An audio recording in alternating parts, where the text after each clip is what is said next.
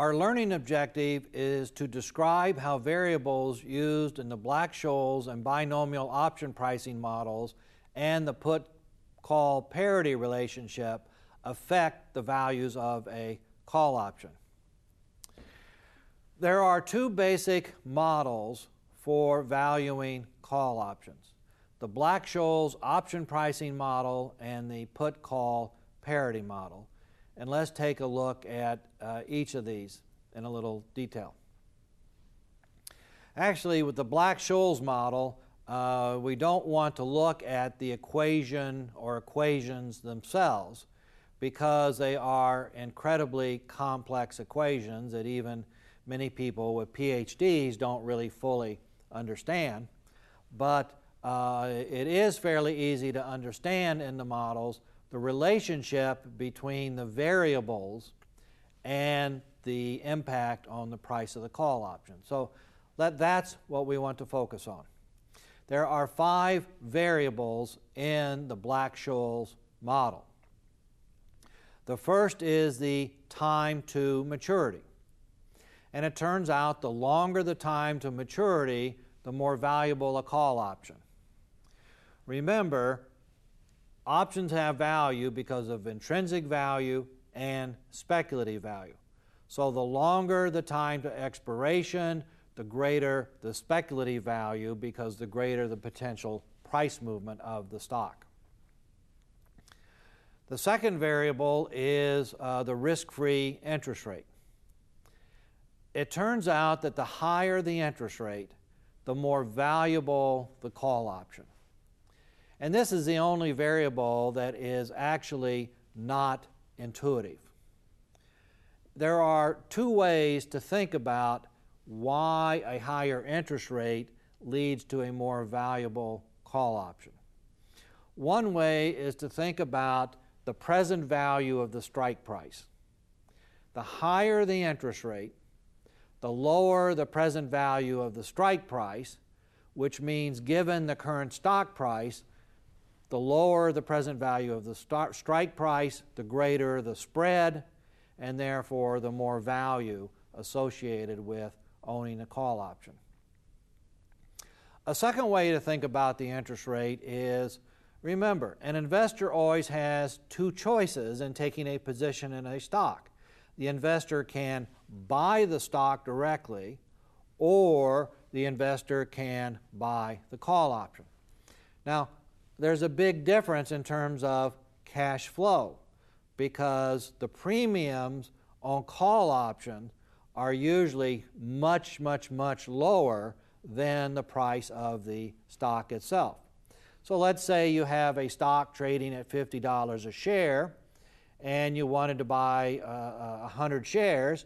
Well, you could pay $5,000 to buy the 100 shares, or you could pay the premium, which might be, say, $3 per share. And so for $300, you would own a call option that allows you to buy the stock uh, at a later point. So the difference between the 300 and the 5000 that you would be paying could be invested over the life of the option. And the higher the interest rate, the greater the return from investing that difference. And therefore, the greater the profit from investing the difference, the more you would be willing to pay for the call option today. So, whichever argument makes more intuitive sense to you, that's the one you should focus on to remember that the higher the interest rate, the more valuable the call option. The third variable is the price of the underlying stock. The higher the stock price, the more valuable the call option. That one's pretty straightforward. The fourth variable is volatility. The more volatile the price of the underlying stock, the more valuable the call option. And remember, we think about volatility as the standard deviation of the stock price. And that brings us back to the whole argument about intrinsic value and, and speculative value. And the final issue is strike price. The higher the strike price, the less valuable uh, the call option. So the higher the strike price relative to the today's market price, the less valuable the call option. The put call parity model is at least stated in a fairly simple manner. It says that the value of a call option is equal to the value of a put option with the exact same terms, expiration date and strike price, plus the value of the stock price minus a, a third term, which is essentially the present value of the strike price, uh, where you discount it uh, at uh, uh a rate that reflects the risk free rate of return and the time until expiration. Now, if you look at the put call parity model and focus on the variables, uh, freezing uh, all except one, you end up with the exact same relationships that we saw in the Black Scholes model. That is, the higher the stock price, everything else equal, the more valuable the call option the higher the strike price, because in the put call parity, you're subtracting out the present value of the strike price. The higher the strike price, the less valuable the call option. The higher the interest rate, the more valuable the call option because the interest rate is what's used in computing the present value of the strike price, which is what you're subtracting out. And uh, the longer the term to maturity, the more valuable uh, to expiration, the more valuable the call option because, again, that goes into your discounting process. What doesn't show up directly in the put call parity model is the variability of the underlying stock, but it is, it is possible to see it here, and it, it shows up in a very counterintuitive way.